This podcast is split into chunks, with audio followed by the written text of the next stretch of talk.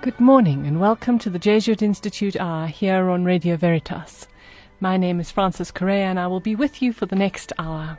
If you'd like to call us, you can reach us on 011 452 7115 or you can SMS on 41809. This morning we've got some exciting things lined up. We're going to be chatting to Father Rampe Hlobo from Cape Town and we're going to be talking to him about this month's papal message, which is all about the Pope really speaking to young people, talking about vocation and really a call to follow Christ in the world.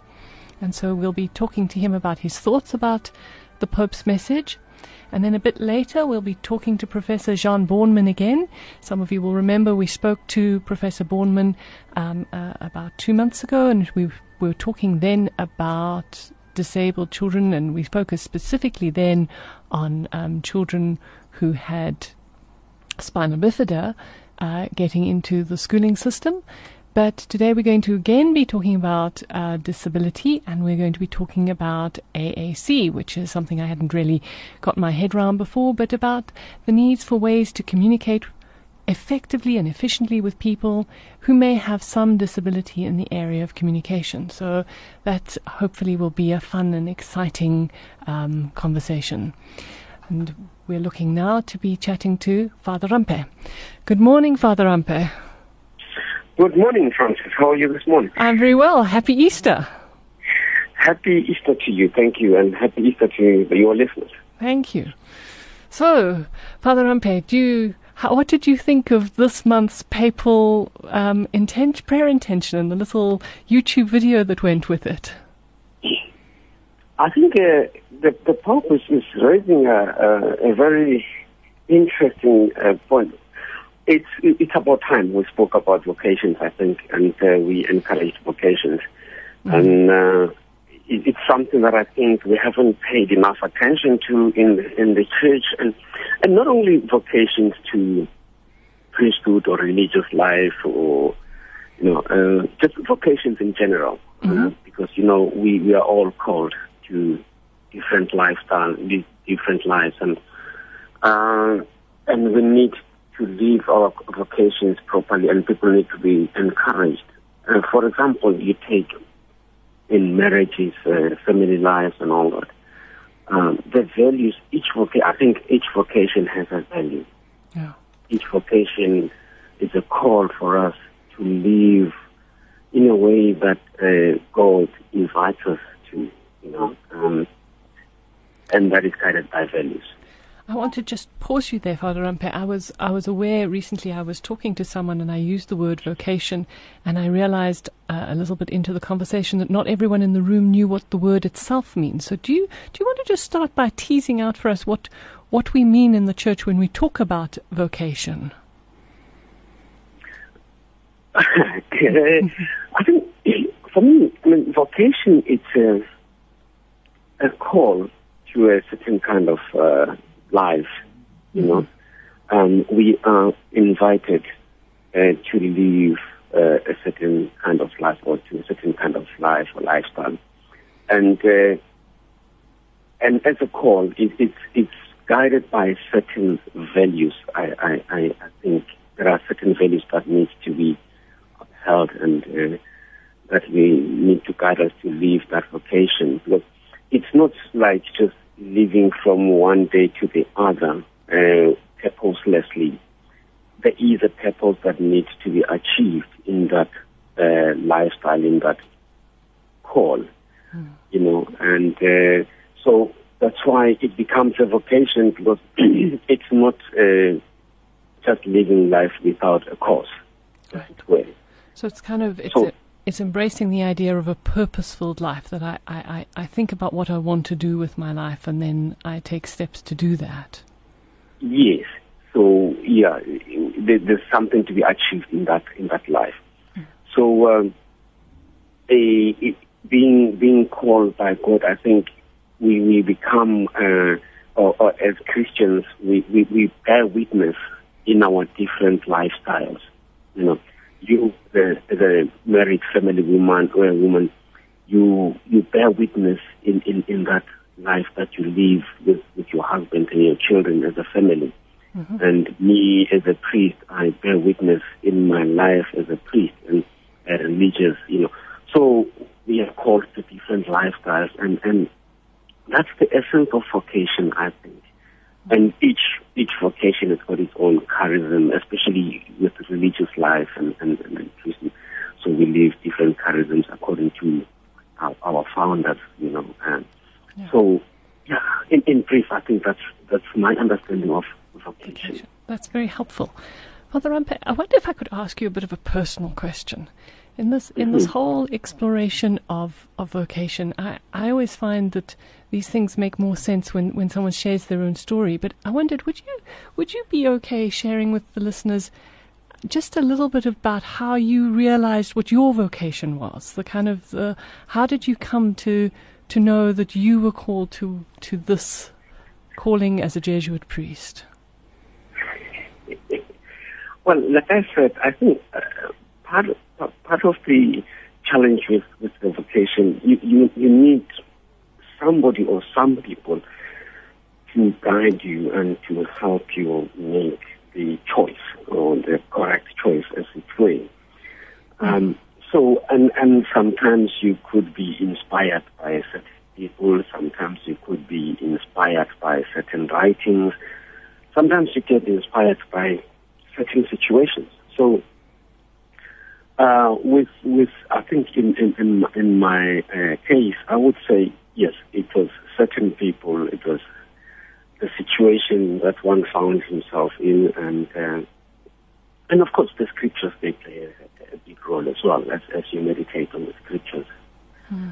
Uh, you know, um, we hear of Saint Ignatius when when he uh, was talking to his friends in, in in Paris while they were studying in Paris he would ask, uh, use that scripture passage, what does it benefit a man to gain the world and lose his life, you know? Uh, mm. uh, scripture passages like that, they, they challenge one and uh, when you meditate on them and uh, you, you, see something there and you, you end up discovering something and see, you think, okay, maybe there is something here. So, uh, and, and then you have people around you that you see doing good, doing certain things, and then those things inspire you. So it becomes a combination of things, scriptures, writings, and the people around you, and then you think, yeah, maybe this is what I should do. Whether there is a call, as we say, you know, you are called by God, I, I, am not sure. I, I, I don't think I had a call, you know, God calling me, but I was definitely inspired by certain things and certain people around me. And I thought, this is uh, the kind of life which uh, I, I, I, am called to and I would love to live.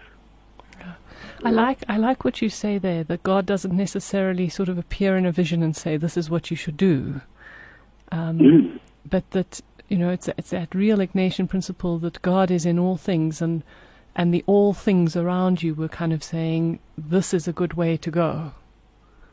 Yes. And, and, and as you look at the, at the I mean, that, that's what when the principle and foundation in the spiritual exercises of St. Ignatius makes sense because you you know we are created to praise, reverence, and serve God, and to use everything that is on the face of the world for that purpose.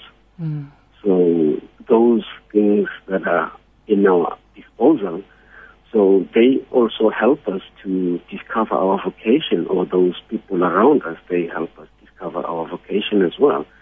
You know, I mean, I grew up in, in, in Soweto in the 80s, and uh, I think the aspect of social justice as well it was, was very influential, and uh, the kind of parish priest that I had at that time, and I remember in my confirmation class in uh, 1987, 88, you know, it, it, it was, uh, yes, there was lots of um, spiritual stuff, but uh, it was mainly uh, heavily on, on social justice issues and, uh, and, and and we used a lot uh, Matthew 25, you know, uh, uh, mm. that uh, I, I, was naked and you clothed me and I was hungry, you fed me.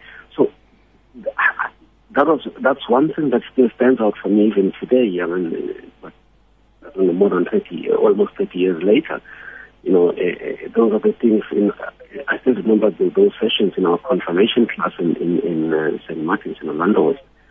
Um, so those are some of the things that that triggers uh, what one calls a vocation, as it were.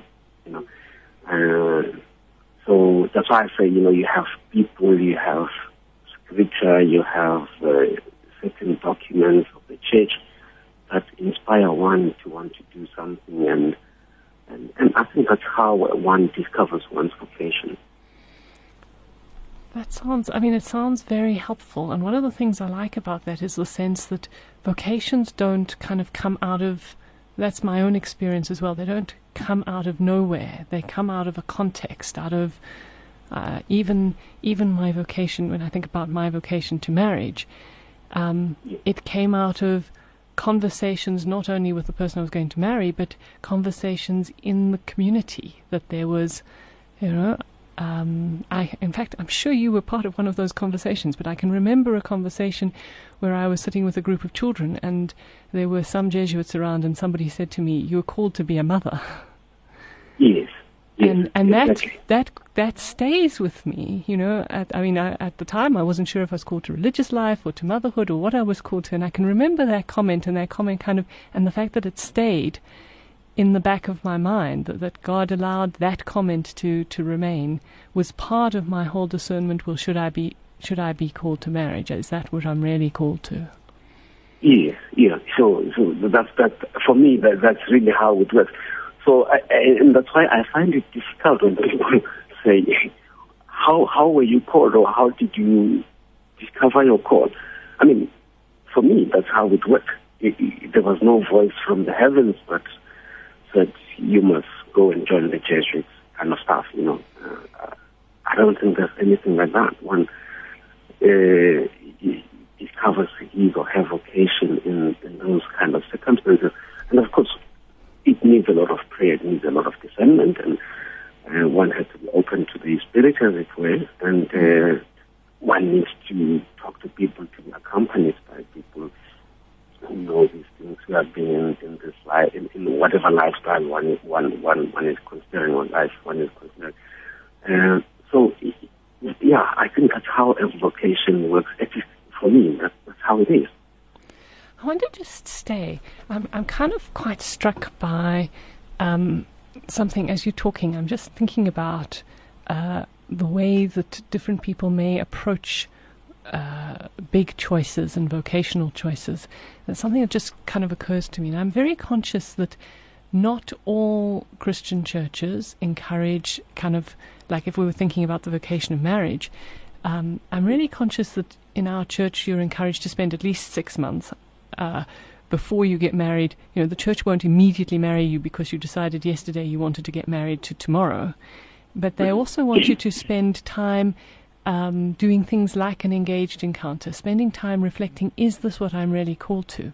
Because of this idea of discerning, of, of going slowly, of really taking time to ponder, is this what I want to do? And do it, do I know what it is I want to, uh, that I'm getting into? And, and I'm kind of, I'm kind of struck by how that sometimes might be seen to be a little bit uh, in contrast to some of the popular culture ideas about uh, falling in love or um, uh, or uh, or ideas around um, maybe feeling like it's very difficult to get married that that that's that that's I know I'm focusing in here on marriage because that's my own vocation, but as a Yes. priest you marry people regularly. And I'm I'm just struck by I think because I was exposed to to uh, people who were contemplating religious life when I was at university, I, I kind of had some of the ideas about those processes of discernment, which are quite slow before you make a final choice, that I brought to bear when I made the choice to become married. That there was, and there is, there is real support in the church for going slowly, for thinking through these big decisions, and then, and then coming to the moment of choice. And I just, I just wonder what your thoughts are about those. I think I mean it's it's it's very important eh, because you know when you, one decides on on on a vocation, you you embark hopefully on on a lifetime commitment, and uh, at least uh, you have to make sure that, you know, as far as possible, uh, you choose something that you really think you are called to, and it's something that you will really find fulfillment in it as well. Because if, if really you don't find fulfillment in what you're doing, then in, in, in, in that kind of life that you choose, then it won't last. You know, it, it won't last. So the the challenge is is is for one to be patient during this process of discernment and to make sure that as much as possible one makes the right decision through discernment.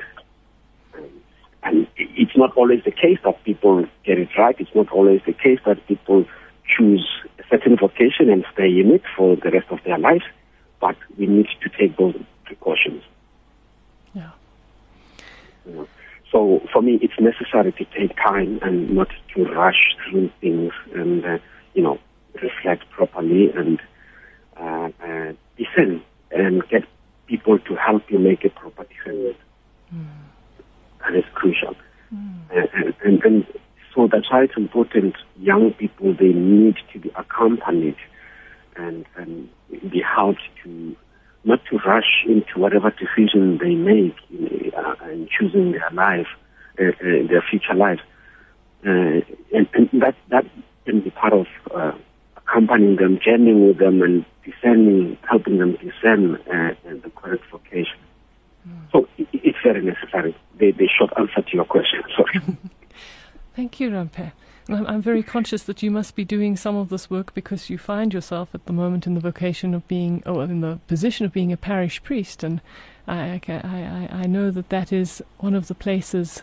It's kind of the the um, yeah. pit face of encountering young people making those big choices. So, yeah. Yeah. Um, yeah, and, and, I think you know, uh, being being a, a parish priest, you, you see this uh, trying to to, to uh, encourage young people to be patient. In, in, in I think there's this search for instant gratification, mm. and and that is I think problematic. Because, and and you see it even in immersion classes. For example, if you say to them, okay, we have this period that you need to take or, or get confirmed to come to classes and to learn about our faith more.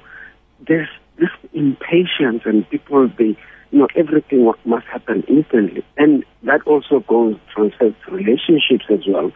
And then you see people getting married quickly and and, and sometimes then without proper discernment and uh, the patience of, of you know taking your time, uh, long discernment in, in trying to to see what what vocation you have been called to. Uh, we need to encourage that. It, it, it's very important and to discourage this whole search for instant gratification. Mm. Well, that's been very helpful, and I think I, I like that kind of that call to to to young people and even to older people to to when you are facing vocational choices, big choices, to take the time to really discern properly, to to talk to your community, to to feel your way into it, and to be asking in your heart. I presume. I know that was the question that was helpful for me. Is you know what does what does God want for me in this? Yeah, yeah, yeah. So yeah, that's that's that's how I, I look at it, and and from the little experience that I have really dealing with the young people, and and uh, I, I, think yeah, we, we need to be accompanied to accompany them, mm. teach them to be patient.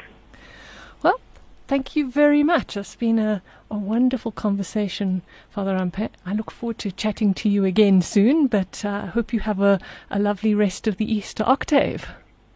Thank you very much, Frances, and uh, yes, same to you, and uh, have a blessed one. And uh, thanks for the for the good job and the good work that you do, uh, trying to help uh, our young people. Thank you. Right. So that was Father Rampe Hlobo from um, talking to us from Cape Town. And as ever, it's it's lovely to chat to Father Rampe. And he was talking to us about the.